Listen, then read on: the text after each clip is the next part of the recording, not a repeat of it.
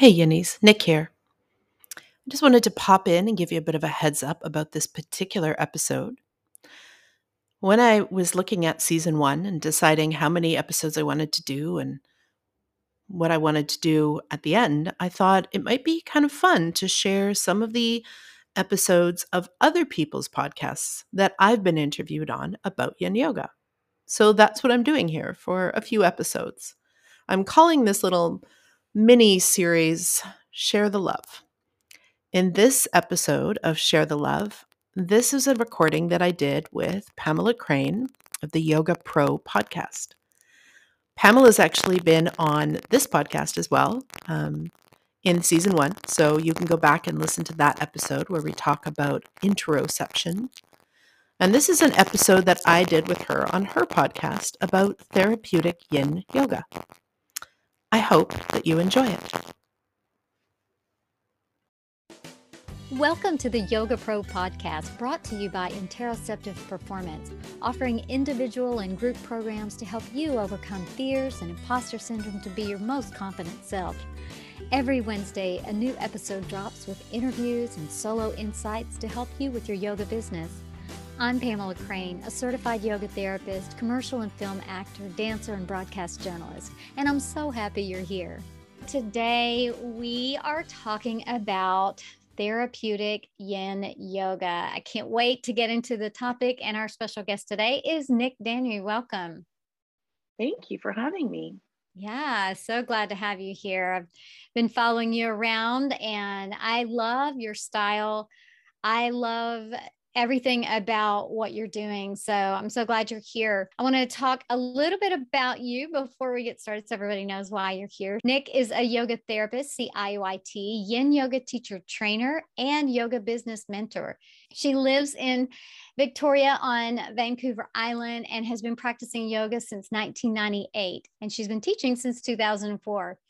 In 2007, she found yin yoga and has been studying with Paul Grilley ever since. And in addition to her other trainings, she's also completed 23 hours of Chinese medicine studies and 360 hours of biomedical studies at Pacific Rim College. So she comes to us very well documented, very well trained, and I can't wait to pick her brain about all things therapeutic yin yoga. And we may even talk a little bit about the difference between yin and restorative because that, question seems to come up a lot. So, love to kind of dive into that. Tell us a little bit about your yoga journey from the very beginning you mean i don't know maybe not the very beginning i don't know if it's this way for you but for some people there was those little toes in the water but didn't really quite Oh. So yeah, just start from where you feel like yoga became an important part of your life. From the first class. Mm-hmm. My my friends, I was a hairstylist at the time, and my friends, one of them thought it would be a great idea for us to all go to this Monday morning, six week registered beginner yoga thing together as a group and i'm not a morning person and mondays are your day off as a yoga teacher or as a uh, as a hairstylist sorry so i was less than enthusiastic about this idea of like getting up on monday morning and getting and i and i you know at the time the only yoga i had been exposed to was and I'm i won't say her name right Lilias maybe you know the pbs special with the Lilias. Right? so that's yeah Lilias so that's you know the the the silhouette of the woman in the unitard doing a sun salute was my only reference for yoga. And i'm a lot more sort of heavy music punk rock kind of kid. And so like that didn't look at all cool to me. Like i had zero interest in that. So when she said let's do this on monday morning i was very resistant and just kept saying no. And then finally she said okay i'll come pick you up and i'll bring you a latte and so I was like, all right. I'll do anything for a latte. if you save me travel time and you caffeinate me on the way, I, I'm in. And so we signed up for this. I think it was a six or an eight week beginner yoga series. And from the very first class, I was hooked. Immediately afterwards, I said, I'm going to do yoga forever. And I'm, I think, the only one of the group there was one other girl who is also a yoga teacher, but other than that, the rest of them just kind of were like, that was fun. Let's do a cooking class later. And I was like, no, yoga forever. Because what I realized is that I didn't know this at the time. I didn't know this till years later that I have a form of anxiety, which is sometimes referred to as high functioning anxiety, which is why it took so long for me to realize that that's what it was. And that yoga class was the first time in my whole life where like that chatter stopped. And I was just fully present with my body and with my breath. And I was just like, I want more of that. So I was hooked immediately. What kind of class was it? I would say this is before everybody labeled everything. Mm-hmm. So I would say it was probably gentle hatha would be the closest. It was taught by a, a, lovely older woman, and it was definitely still strong, especially if you're you're new. Like it's not like it was a restorative class or like so gentle that I wasn't working, but it, it certainly wasn't extreme or it wasn't a flow class. And she just had such a lovely way. I don't remember her whole thing that she said at the beginning when we got into Shavasana, but she talked about this little house in her heart with a little light in it. And I was just like, oh my gosh, this is amazing. so yeah, so I, I, did that whole series and then I just kind of kept coming back. I didn't stay with Monday morning when everyone else was gone and the lattes and the door-to-door service was gone. I chose one that worked better for my schedule, but I I kept going and tried different teachers and did that for several years. And, yeah. So then how did you find yin yoga? So after many years studying yoga as just as a student, as a hairstylist, I had a lot of work related injuries and they were starting to affect my ability to earn a living. And so I realized that I was going to have to come up with a plan B for a career. And I was already teaching in hair. I was teaching advanced hair color technique and color theory and things like that. And so I just kind of thought, well, if I already love teaching and I love yoga, like this seems to just make sense. So I did my teacher training and I finished that in, in 04. And then a couple years in, I still felt like, I think like a lot of teachers do when they leave their first teacher training, that they don't have enough sequencing knowledge and they don't have enough anatomy knowledge. Those are the two that I always hear. And so I was just at a bookstore and stumbled across Paul Grilley's DVD, Anatomy for Yoga. It wasn't a yin DVD, it was just anatomy and bones and skeletal variations. And I watched that and my mind was blown because it explained so many things in my body that had that even my senior teachers could never explain when I would ask them. When I would say, why is it that when you say this to do this action with my hip, it actually feels the opposite in my body? And they just didn't have answers. So that blew my mind and it started changing the way I looked at my own body and my students' body when I was teaching, moving away from this sort of one size fits all cueing that I was initially trained with. And so I, you know, did that for a couple of years. And then in 2007, I was just walking down the street and there was a studio I never even go into. This is why I think sometimes things are just kismet. I never even go into the studio. I just went in to see if they had bolsters for sale. And on the cork board, there was a poster of Paul Grilley saying that he was coming and he was teaching this yin yoga workshop. This is when he yin was quite new and he was still kind of touring around and I had no idea what Yin was, really didn't care. I just saw his head on a poster and was like, that's the guy from my DVD. I'm totally doing that workshop. So I signed up for it, having no idea what Yin was, just thinking, you know, if his DVD had affected me that much, like what would it be like to study in person? And that was my introduction to Yin. And I again was was hooked right away. Yeah, it was just, of course, there was a lot of things I was worried about in the workshop. He did do a heavy dose of the anatomy in the workshop as well, which was really cool. Um, but once I got over the fact that yin is done differently and it feels different and the after effects are different, I just again fell in love with the style, not just as far as the, the physical practice, which was super helpful because I actually am unlike most yoga teachers in that like I don't come from a super bendy body. I come from a very sturdy former bodybuilder body.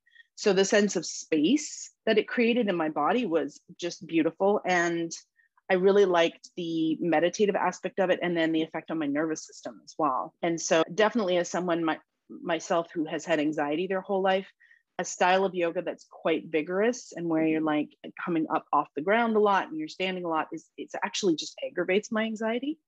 Whereas styles where you can kind of get down on the ground and feel the earth and spend more time in your poses are really nurturing for me.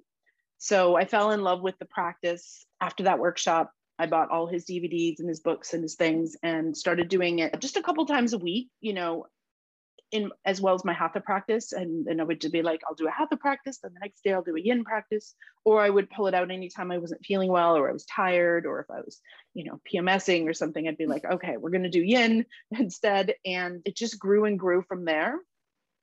Eventually, at one point, I was diagnosed with chronic fatigue. And I was still a full-time teacher teaching 10 classes a week.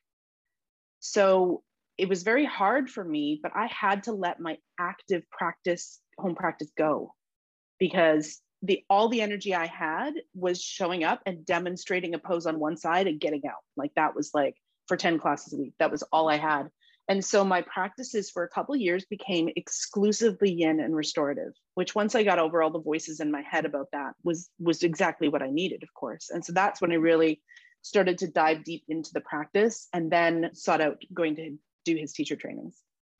Yeah, I love what you said about bodybuilding. I, my husband used to lift weights a lot and he would have a lot of hip pain and he would have just a lot of different things going on. And when he started practicing yin, he really got a lot of relief. And I think we discount the fascia when we're thinking about training our muscles and training our body and we don't really think about that that layer. So we can talk about that a little bit too if you want to but i'd love for you to share what makes yin yoga yin for people who maybe aren't as familiar with it. What is yin yoga? Mm. So I first should just um, specify that I'm, when I talk about yin yoga, I'm talking about the style that's taught by Paul Grilley.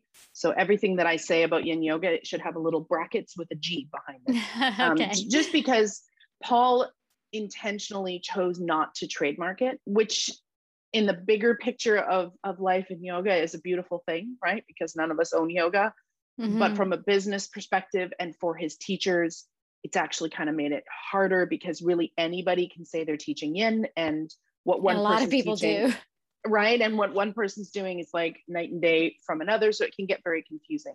So i just want to be clear that when i'm talking about what yin yoga is i'm talking about the Grilley version. So a few things a lot of times teachers will say that oh yin yoga is just like regular yoga but with longer holds. It's like no no no no. And often you don't realize, I think, as a teacher, how different it is until you take a good yin training. And then you realize all of the things you were leaving out when you were teaching yin. So I will say that. And basically, it's a floor based practice with long holds. You're not going to your maximum, even though unfortunately a lot of the yin community uses the word edge, which I think is unfortunate because it denotes to most people something that actually isn't what yin is. And so you don't go to your maximum amount. I say 50 to 60%. And then you hold for a longer duration of time, anywhere from two to five minutes. After that hold, inevitably, if you've gotten into your deep fascia, you're probably going to feel the urge to sort of moan and groan a little as you come out. You're going to be moving slowly. It's not going to be a quick jump out of your pose situation. So you do that. And then we take the time to notice what my teacher calls the rebound, but I prefer to call the resonance or the linger of the pose in your body. So when you come out of a yin pose, it's not at all unusual to feel this very unique and kind of hard to explain, although I'll try, sensation in your body that is very unique to yin that I have never experienced in any other style of practice. So if I had a gong in the room with us right now and I struck the gong really loudly, just once, good firm strike, initially that sound would be huge. It would fill the space that we were in. And even if you couldn't hear it, you would feel like the vibration on your skin and in your body. There would be that, you know, resonance of the gong. And then over the course of a minute, it fades and fades and fades and fades and fades and fades slowly until either it's way off in the distance and you can't hear it or you can't hear it at all. So this is my not so cleverly disguised metaphor for what come what happens when you come out of a yin pose. Initially there's there is that like whoa holy this is like very different.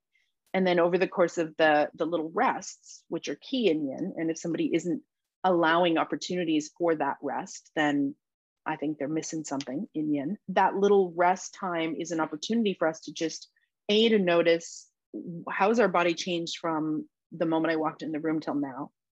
How has my body changed from the moment I came into that pose until now?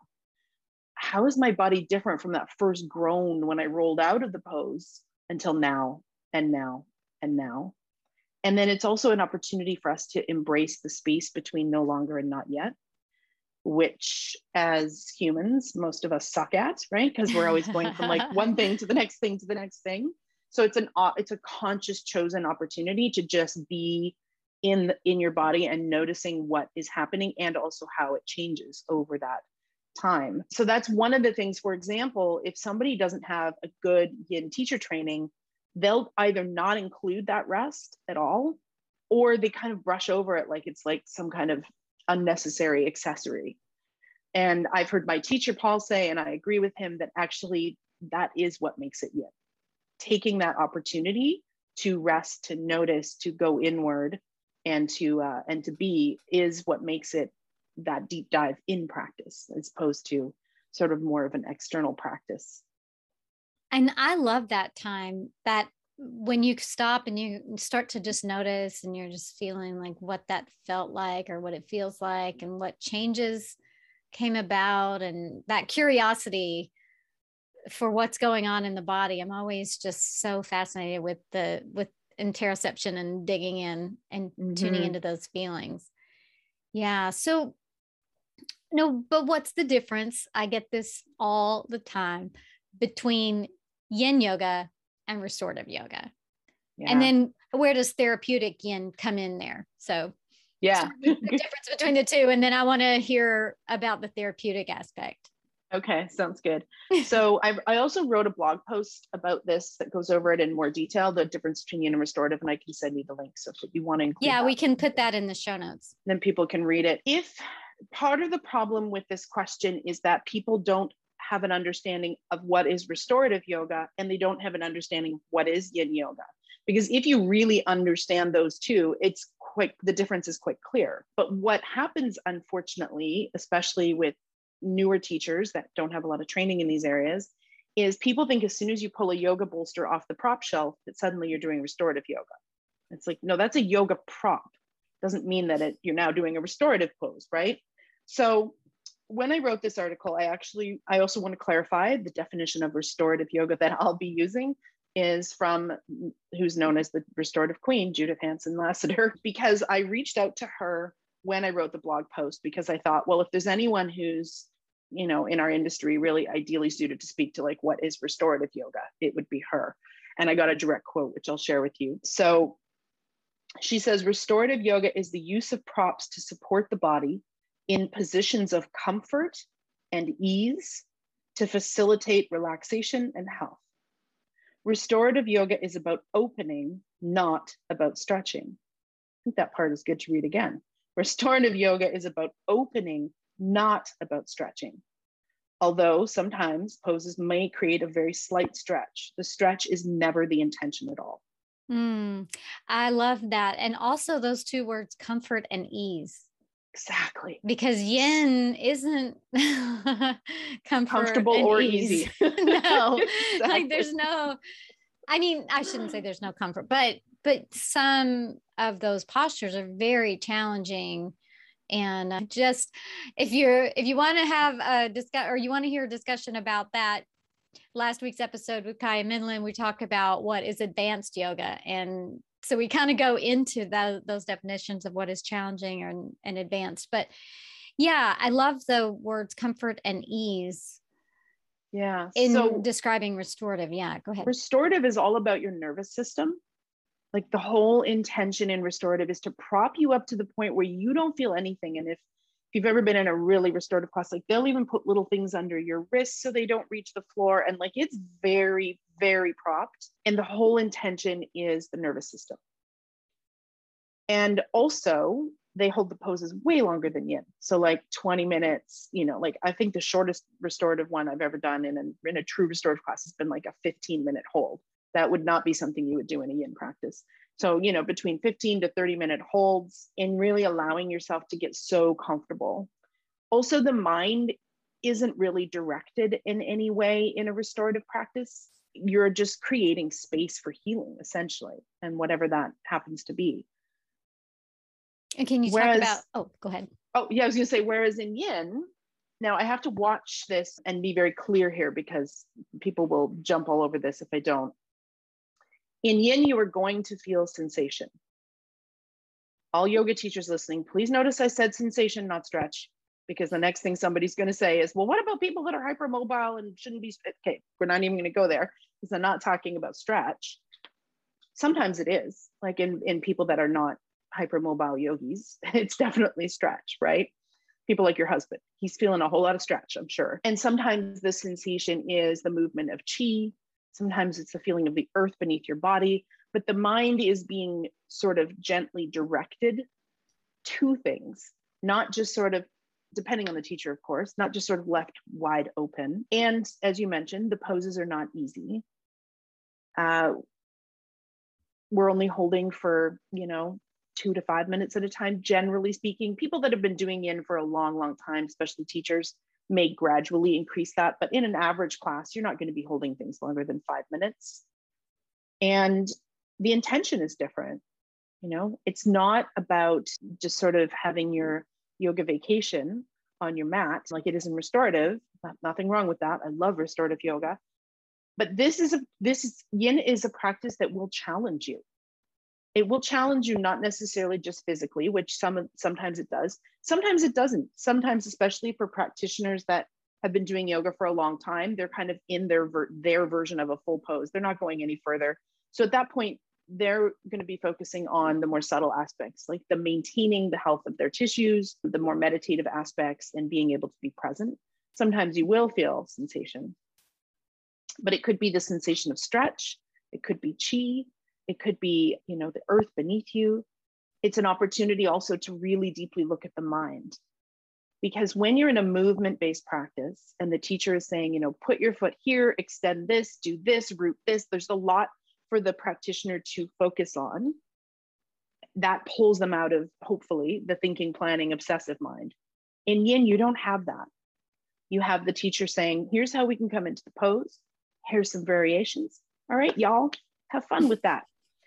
And so it can be very challenging because, of course, that's, I know so many people that didn't realize they had a circus going on in their mind until they started practicing yin and saw, oh, here we go, the circus is happening, right? So I always tell my students that the thinking and the planning and the list writing and the analyzing and the ruminating and the obsessing and the criticizing and the itching and the bitching and the twitching and the storytelling all happens in yin and it's normal and everybody has this experience but it really is an opportunity to do a, a, a physical practice, but while doing it, to really cultivate interoception and that meditative mindset of noticing when the mind has left your body again and just going, oh, there we are, we're off again, let's come back. So, a couple of Yin's nicknames are the quiet yoga and the meditative yoga. So, the differences from the outside, you can you can tell as far as how many props. So, I can show you, I could see two people, even models, in poses and tell you which one was restorative and which one is yin just from the outside. But that's because this is my area of expertise. But sometimes as teachers you won't know because it's what are they feeling? So if they're feeling a stretch they're not doing restorative. They need more props. If they're feeling a stretch perhaps and they're on a prop it happens to be maybe a yin pose. And the props in yin are optional. Now i'm just going to say that as a yoga teacher and a yoga therapist and someone who wants to make things accessible, I don't think props in any style of yoga are optional. Period. Right. I think I think we should always have a bunch of props, regardless of what kind you're doing, to support people and to get people more comfortable. But that being said, if you look at almost any yoga yin yoga book, there's not a prop in sight. So a lot of times people think you need props to do yin.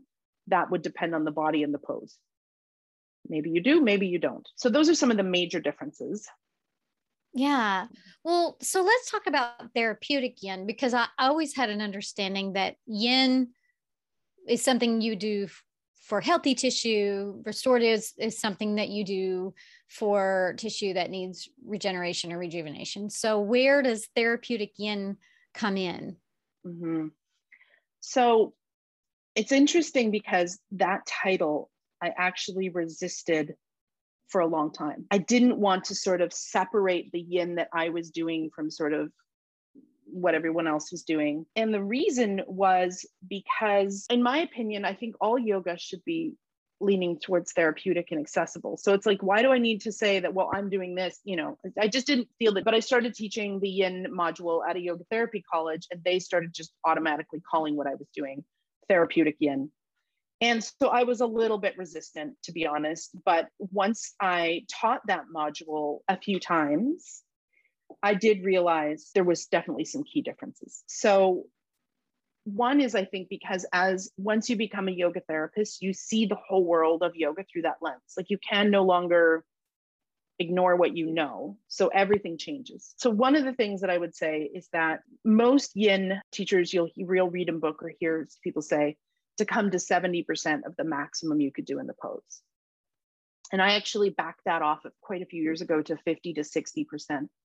And the reason for that is because we as culturally are taught to push ourselves and to be especially in other styles of yoga where especially if people have you know they have handstands on their vision boards and like they're very like you know i'm here to accomplish this pose i want to get to the full pose and so that sort of a typeness i guess you could say that runs rampant in our culture if i say do 70% they're doing 90 to 100 and I would see this all the time. I mean, I would see people like white knuckling it through their yin.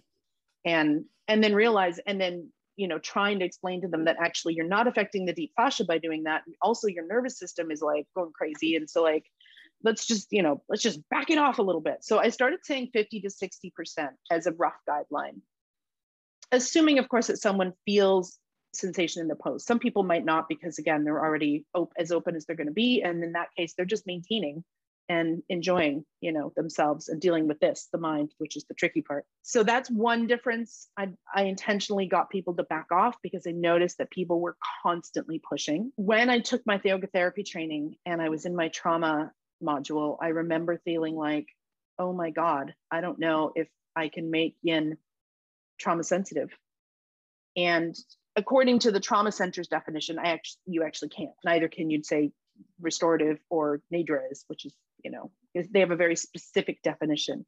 But I could make it more trauma. And that comes across in everything that I do, which affects not only the setup of my classes, like as far as how people, you know, are set up, the words I use, the fact that I let people know when I'm moving around the room. I mean, I would say I'm hands off, but I've never actually met a properly yin trainer, yin teacher who actually is doing adjustments. So if someone is doing adjustments, please know that's something they brought into their yin. That's not yin.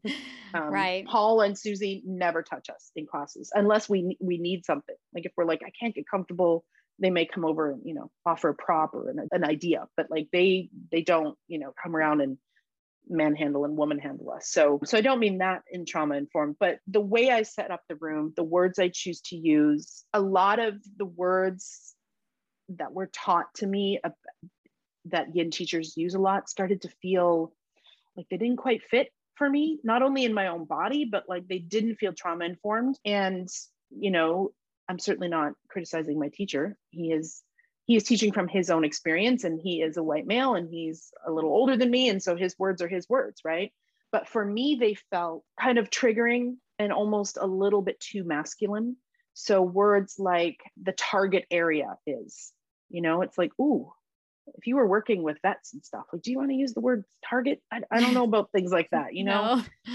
Yeah. Words like come to your edge. We just think about the word edge. I mean, that already puts me on edge, just that word alone. You know, what has edges, swords, knives, cliffs? None of those do I want to be anything, you know, near any. So just words like that, I started hearing them from a new perspective and thinking, okay, well, what do I do with this? And so the last training I was in actually with Paul, I, I brought this to him and I just said, you know, this this is where my studies have gone and a lot of these words are not resonating with me and i think they could be problematic for my students and he did what he always does because he's so incredibly humble and open he was like hmm well you should just use whatever words work for you and your students like it's a no like he's not at all attached to like you know having his his finger in everything right so yes, exactly. He's like, well, then you should change that, you know? And so I did. I started shifting my languaging. The other thing is, I've always been a bit of a props queen because my very, very first training was Iyengar. So I've always known where to put a block and a bolster and a blanket. Like that's been easy. And then when you add my experience with Paul and skeletal variations, it's like now I really have the opportunity to make these poses so much more accessible. And that's how I train my teachers as well. It's like, okay, if their knee isn't resting on the floor here, what could you do here? And so it's, there's a big focus on, yes, we're going to feel challenged in the in practice for sure, but can we get as comfortable as we can be so that we can take that sigh and sort of let gravity take over instead of sort of holding. So keeping it accessible, using the props. And also, although yin by its nature is an, I would say, is an interoceptive practice, because that's always sort of top of mind for me as a yoga therapist, I really guide people that way very intentionally and clearly and again and again. So I probably, you know, focus on that a lot more than you would get in, you know, in a non-therapeutic class.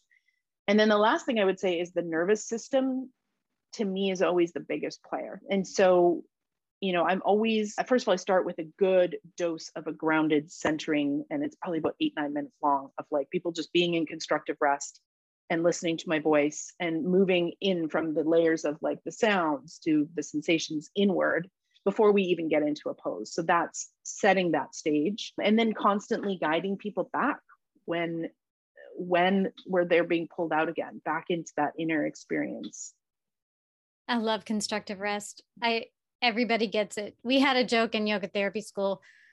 You get constructive rest you get constructive rest. Everybody i totally. even made a meme with oprah you know because it was just it's it is just such a great jumping off point i think for anyone. Yeah and I, something crossed my mind based on something that you said about the therapeutic yin. And you know i i was thinking about well if there's tissue damage it's not therapeutic but then when you think about the nervous system application of yin or you know the nervous system what it gets from the yin and that i could i would consider that definitely hugely therapeutic so and as a yoga yeah. therapist and and and as I train my teachers as well, there's tissue damage, that's a no-go zone. So mm-hmm. like if they can't do the pose because there's tissue damage, it's my job to know what else can I give them? Or could I put a blanket under that knee or could I put a block here so that they're not going into that area of damage or into an extreme um, range that's causing them pain? And I think this is one thing that is often misunderstood and this could be a whole podcast, so we won't get into it too much, but like there's a big difference between somebody who has, and I'm going to use air quotes here, perceived hypermobility versus somebody who has tissue damage in a joint and actually has hypermobility. You know, mm-hmm. they're not the same thing. And they often get lumped together in yoga as like the same thing, and they're not. Somebody can have an unstable joint due to an injury Of course I'm going to support that joint, right? In any practice, whether I'm teaching my therapeutic or hatha or yin, it's like that doesn't change. As a yoga therapist, I'm going to always be looking for where can I support them if there is damage or what else can I give them to do instead because there's always other options. But that's in any style of yoga. But for some reason, it comes up a lot in yin. I think people think that another big misconception in yin is that everyone's just laying around and hanging out in their joints. It's not at all what's happening in this practice. Yeah. Yeah. And you mentioned the interoception. And I think as yoga therapists, that's something that we're really trained to do is to teach our clients to use their own interoceptive awareness to lead their practice, to guide their practice rather than us putting them necessarily in the practice.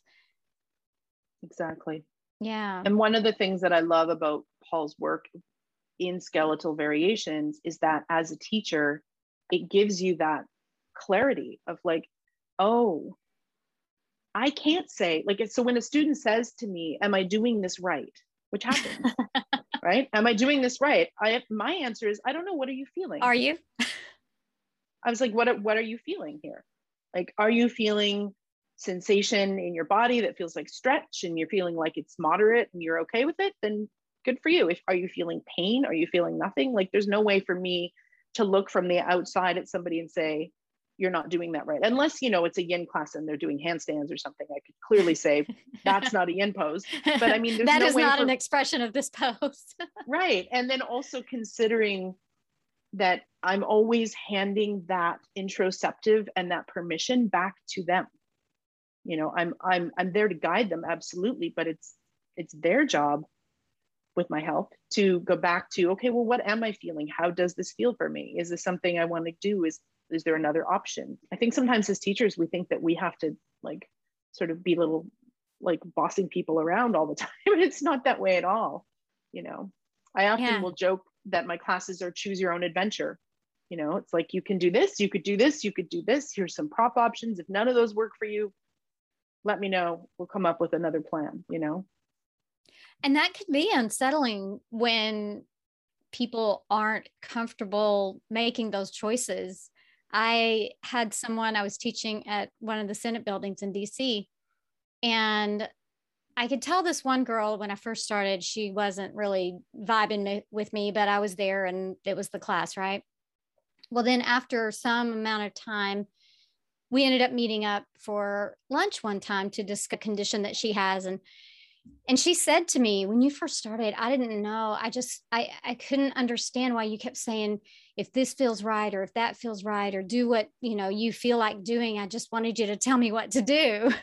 Mm-hmm. so uh, i feel do you want to talk a little bit about that about that uncertainty that maybe people feel when they're given all those choices? Or have you experienced that when in your teaching? I don't experience it too much because i tell them where and so instead of using the word targeted area. I don't use that word. I say mm-hmm, intended mm-hmm. area. So I say, we're doing this pose for the hip butt IT band zone. And so they kind of know where they where we're hoping to feel it. Now that doesn't mean everyone's going to feel it. Again, people that are quite open might not, but I explain that. And that's very rare. I know as yoga teachers we always think about the hyperflexies and the hypermobiles because most yoga teachers are, but when you're teaching the average public yoga class, they're anything but highly flexible, you know? Mm. And so I'll usually say, this is the intended area. If you're not feeling that, let me know. And they might not be feeling it because they're already so open or they just need a different version. And so we just play with it. Like I'm very playful and curious. I don't expect to have all the answers. I just say, oh, what if you tried putting your foot here? What if you tried using this block? How does it feel now? And that's always my question. How does that feel? Better, worse, indifferent? I'm always just coming back to to them. And I also explain in my classes, I mean, I do this all very lighthearted, kind of a joking way that like there's no one size fits all yoga pose in here. There's no right way in this room to do a yoga pose. If you're doing a pose and you're in pain, we're doing it wrong. Otherwise, everything else is like open to interpretation. And, you know, I often crack jokes about the fact that you know we can look at the people's outsides and we can say you know for example i could look at you and say you have light colored eyes your hair is light my eyes are dark my hair is purple. You know i can see the obvious differences between the way we look on the outside but yet somehow we think once you zip the skin off then on the inside our bones are all the same. And like that's not at all the case. And so i make a big point of educating especially if someone's new in my drop-in class, I don't teach a lot of drop-in classes. I much prefer registered, but I do have a couple drop-ins at a local studio here. And one of the things I'll do at the end of constructive rest before I get them to move is I'll say, if you're new to yin, can you put one hand on your belly? If you've got experience in yin, please put your hands at your sides, just so that I can then scan the room and even just know like how much talking about this do I need to do? Because if everyone's got experience, there's gonna be a lot more quiet time if like half the room is like brand new, I'm going to use my words more. And then I think the other thing is that as yoga teachers, we've probably all noticed that sometimes you have to speak to something happening in the room just because it appeared, you know, like it, it's not like a script you have in your back pocket, but like something happens, you know. I remember very clearly teaching a candlelight yin class, a drop in. It was a very full class. It it was, it was a free sample class for the anniversary of the studio. And that was a great way for me to test out this candlelight yin theory I had. Turns out it's a hit. And so, you know, there was a woman that no matter what I said, was just pushing herself, pushing and pushing and pushing. And I mean, I had said to the, because I was taught, you know, you kind of educate to the whole group. Several times before you kind of go to one person and say, "So hey," um, and so I had I said, was really talking to you. yeah, you know, and I'll even do that. So you know, I had already given general directions about the fifty to sixty percent and back off, and this might be unfamiliar, but like try it out, and you know, I'd already done that twice. I had even done the, and if you think right now, gee, she keeps saying this, is she talking to me? It could be I'm talking to you. You know, like I'm very comical with it, and still it was going on, and so I thought, okay, I mean, you could argue I should just let her have her experience, but I was actually at the point where I think she was not only missing the point, not getting the benefits of yin, but also perhaps risking injuring herself because she was so hard on herself and like just pushing. And so sometimes, you know, you just have to trust your instincts. And so I went up to her, which was hard to do because it was very full class, and just said, Hi. And then I said, I'm wondering what would happen if you gave yourself permission to do less and that was all it took. She was just like, whoa, thank you. And she just softened. And the whole rest of the class looked different for her because she wasn't hearing this whole, you have permission to do less, back off. It's okay, take a prop, you know, like we're not trying to get anywhere. I often crack jokes about how, you know, putting your knee on your your head on your knee in a forward bend doesn't bring you enlightenment so like can we just relax our hands and you know like i use humor a lot which i think for me works well I think but i think just, important. you have to speak to it if you see it happening you have to speak to it Yeah. Yeah, I I love using humor when I teach too because I think it diffuses a lot of tension for people who are new and it just kind of can make everyone feel comfortable and then, you know, some people don't get you but you know, we we have that in all aspects of our yoga teaching, right? Sometimes people connect, sometimes they don't. So, let's talk a little bit about contraindications of yin. Who Mm. shouldn't do yin or or what types of conditions might need special care if they're practicing Yeah. yin? there's there's a couple so i'm not going to use the word hypermobility in the way that most yoga teachers think it means which means i look at that person on their mat they're bendier than me they must be hypermobile that is not as special as yoga educators and especially as yoga therapists we need to do better than that we need to have a better definition of this so hypermobility is a term that's often used when people feel like someone has a larger range of motion than average Notice I said than average. It might be a totally healthy range of motion for them in their body, or it might not. We don't know, right? That's not something we can decide. So I just want to be very clear that sometimes people to somebody could appear to have hypermobile joints and they're perfectly healthy and their joints are perfectly healthy. So that's not contraindicated for yin. But what where we can have some issues is with conditions like Ehlers-Danlos syndrome and conditions like that. So connective tissue disorders, definitely in that family, which I'll maybe just give a very brief definition in case people have never heard of that. It's um, a group of genetic connective tissue, tissue disorders that could be inherited. They don't know for sure and are varied both in how they affect the body and in their causes. So symptoms could be joint hypermobility. That's just like one little branch on the tree. Skin hyperextensibility. So if you pinch skin and it can go, it, you can, if you want to Google it, you'll see it. You'll see images. So skin that can be stretched way further than normal, tissue fragility. Complications can include aortic dissections, joint dislocations, scoliosis, chronic pain, early arth- osteoarthritis.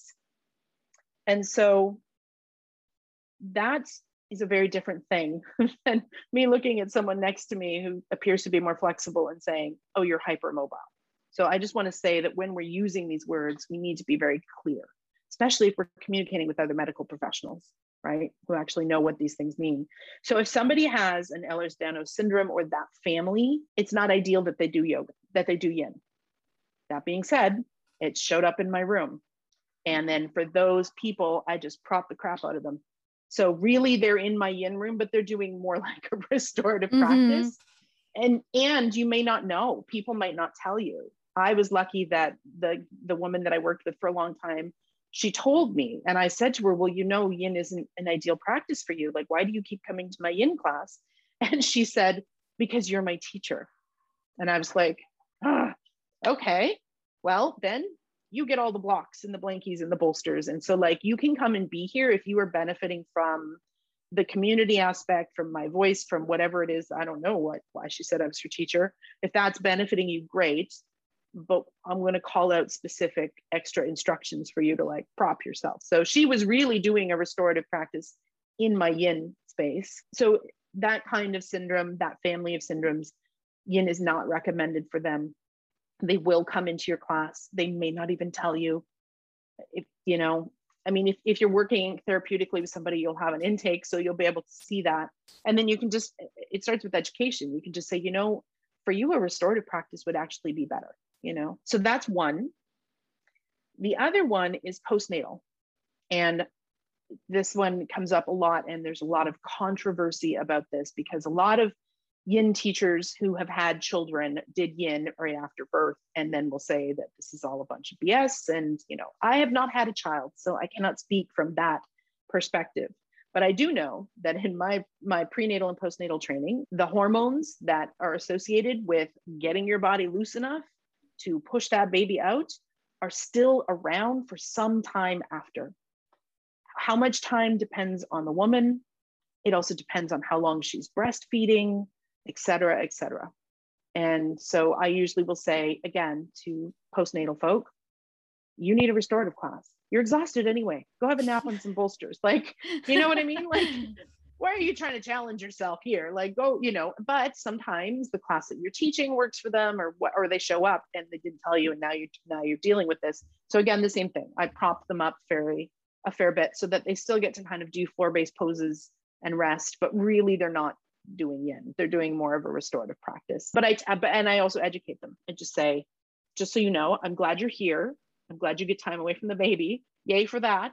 However, this practice isn't ideal for you. So what I'm going to do is I'm going to and I'll use their name. I'm going to offer you extra suggestions when we set these up so that you're more supported. Something you said kind of goes back to some business talk. So I just wanted to bring it up because you said she was coming to your yin class and she just said you're her teacher even though yin wasn't really what she was needing and wanting. And it mm-hmm. goes to that adage about when we're marketing ourselves we just need to be ourselves because people are buying us. Yeah. They can get what we're selling uh, online. They can get things anywhere really but they're buying us. And i just mm-hmm. think you're such a beautiful example of being yourself, being true to yourself, being authentic, and the people who are drawn to you are drawn to you.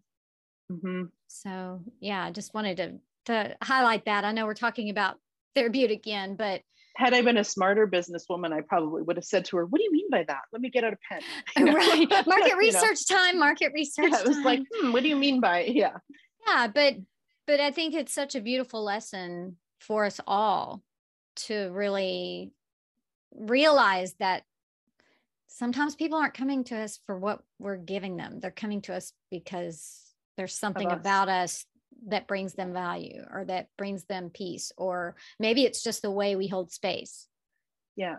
yeah. I mean, often the feedback I get is that I create a non-pretentious space. And that, you know, the jokes are part of that, the props are part of that. But you know it was funny when you were talking earlier about how some if some people don't get your jokes. I think sometimes what i notice when i drop a joke is that if they're new to me sometimes people aren't sure it's okay to laugh in a yoga class. Like you can see them kind of like look around like oh, oh we could do that here? Like i literally you know, had someone say that to me one time. I've never laughed in yoga like that. Yeah joy is and humor are part of the human experience so why would they be pulled out of the yoga space? Yeah i mean um, if we're taking away suffering what are we replacing it with yeah. So yeah, definitely those are the main two I would say Ehlers-Danlos syndrome, sort of hyper actual diagnosed hypermobility conditions. And that also to say that not everybody will be diagnosed. So we don't always know. But as yoga teachers and yoga therapists, we can't be held responsible for what our students don't know even about their own medical conditions, right? We can only we can only do what we know. And so if they talk to us, then of course we can make plans, you know if we don't know, then we don't know. So I would say those are the two major differences. Prenatal, however, is is fine because by the time those hormones are starting to kick in, they're so big, they're not going in anywhere near even 50% in their poses. They're just kind of like, you know, a forward bend, they hinge at their hips and they're like, and we're done, you know? So yeah, it's not really an issue. That being said, I will say, and again, I'm not a prenatal expert, but the trainings that I've had, they have said that no new activity in the first trimester or first three months, I think it is, for a new mom is a good idea. So if they've never done yoga, even yoga might not be the best idea. I don't know. I don't have an opinion on that. This is just mm-hmm. what my mm-hmm. training has taught me. So these are the answers I, you know, if, if someone who is newly pregnant said, Can I come do yin? I would say, Well, were you doing it before you were pregnant? if so, then come on down. You know, if they weren't, I would say, Well, maybe wait, you know. Yeah. But that and would go- be for anything. And going yeah. back to what you said about that we may not know of conditions and they may not know of conditions, I think that really speaks to the importance of interoceptive awareness, right? Mm-hmm. Then noticing because they may not know why, but they if they're really tuning in and being interoceptive, they may notice that something's not quite right. Or right. if there's a lack of sensation, then yeah. Yeah. And when you continually point them back when they have questions to their own experience, mm-hmm. you're giving them permission to notice if something doesn't feel right and then to make a choice. Whereas if they if they aren't going back into that, you know, if as teachers, you know, someone says, Am I doing this right? Say in a yin scenario, and you look at them and you're like, Yeah, yeah, looks fine. Well, how do you know they're doing it right? Like they have to check that out for themselves, you know because yeah i mean i'm sure anyone who's had any kind of a, a large injury pop up over a long period of time not like a sudden incident there was always little little inklings somewhere that were getting ignored. Like my neck is really tight. It's like you know what i mean? That mm-hmm. that happens for a long time before it's like oh now this is a big problem i need to deal with you know? So encouraging students to develop that skill keeps them also from from getting injured. Yeah. Was there anything that i didn't ask you about that you feel like you want to mention? I think just uh, the one thing i would say and it's not always a popular opinion is that if you want to teach yin yoga if you love yin yoga and you want to teach it please get a good training. It doesn't have to be mine. Of course i'm a little biased. I think mine's pretty awesome you know? But please do your research. Seek out a good trainer because there's so much about it that of course we can't discuss in a in a podcast all of it. There's so much about yin that is subtle and nuanced yet very impactful and very different from how you're teaching now. And you don't it's a case of you don't know what you don't know. So i would say if it's a style of yoga that you really love to practice with yourself that you want to guide people through then please you know make sure you take a good training so that you really do start to understand the difference in how you might teach it differently. Of course, if the the therapeutic leaning of mine resonates with people, they can just find more information. I'll give you a link to my teacher trainings, the one I run on my own. I do them through other other colleges as well as I have my own. You know, I won't even say a date because then this is no longer evergreen. But you know, you can check the web page. The next date will be listed, and anyone who gets on the wait list gets sort of first access to that.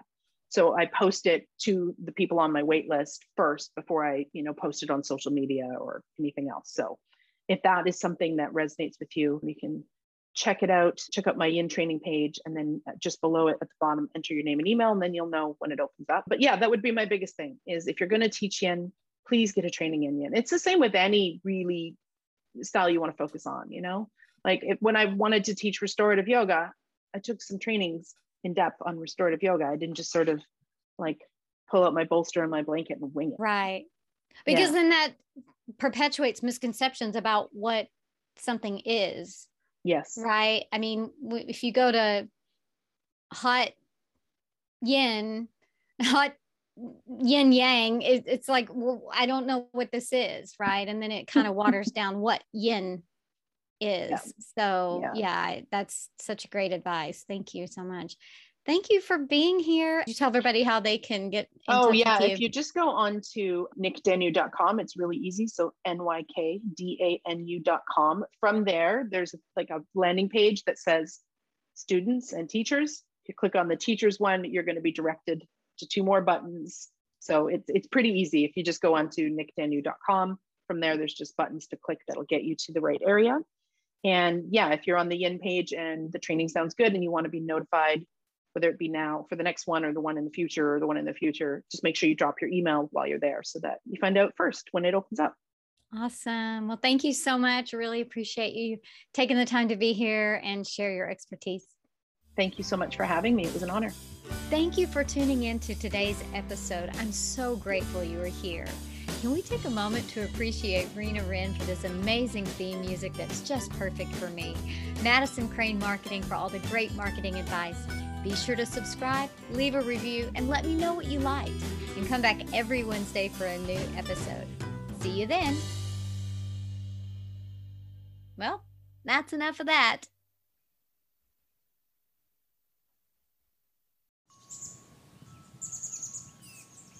For those of you who stick around until the very end, thank you. If you love this podcast, I'd be grateful if you gave it a review. It really helps other yin yoga lovers find it. If you've already given a review, would you consider sharing a screenshot in your Instagram stories?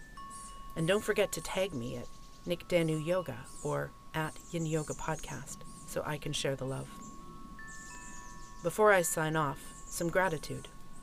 First, for you, the listener, for spending time with me today. Big gratitude and deep reverence for my teacher, Paul Grilley. Thank you to Fred Westra for the hang drum samples. You can hear more of his music by clicking the link in the show notes.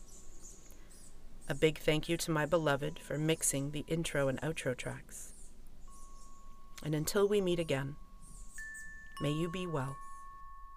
May you be content. May you be at peace. May you be free.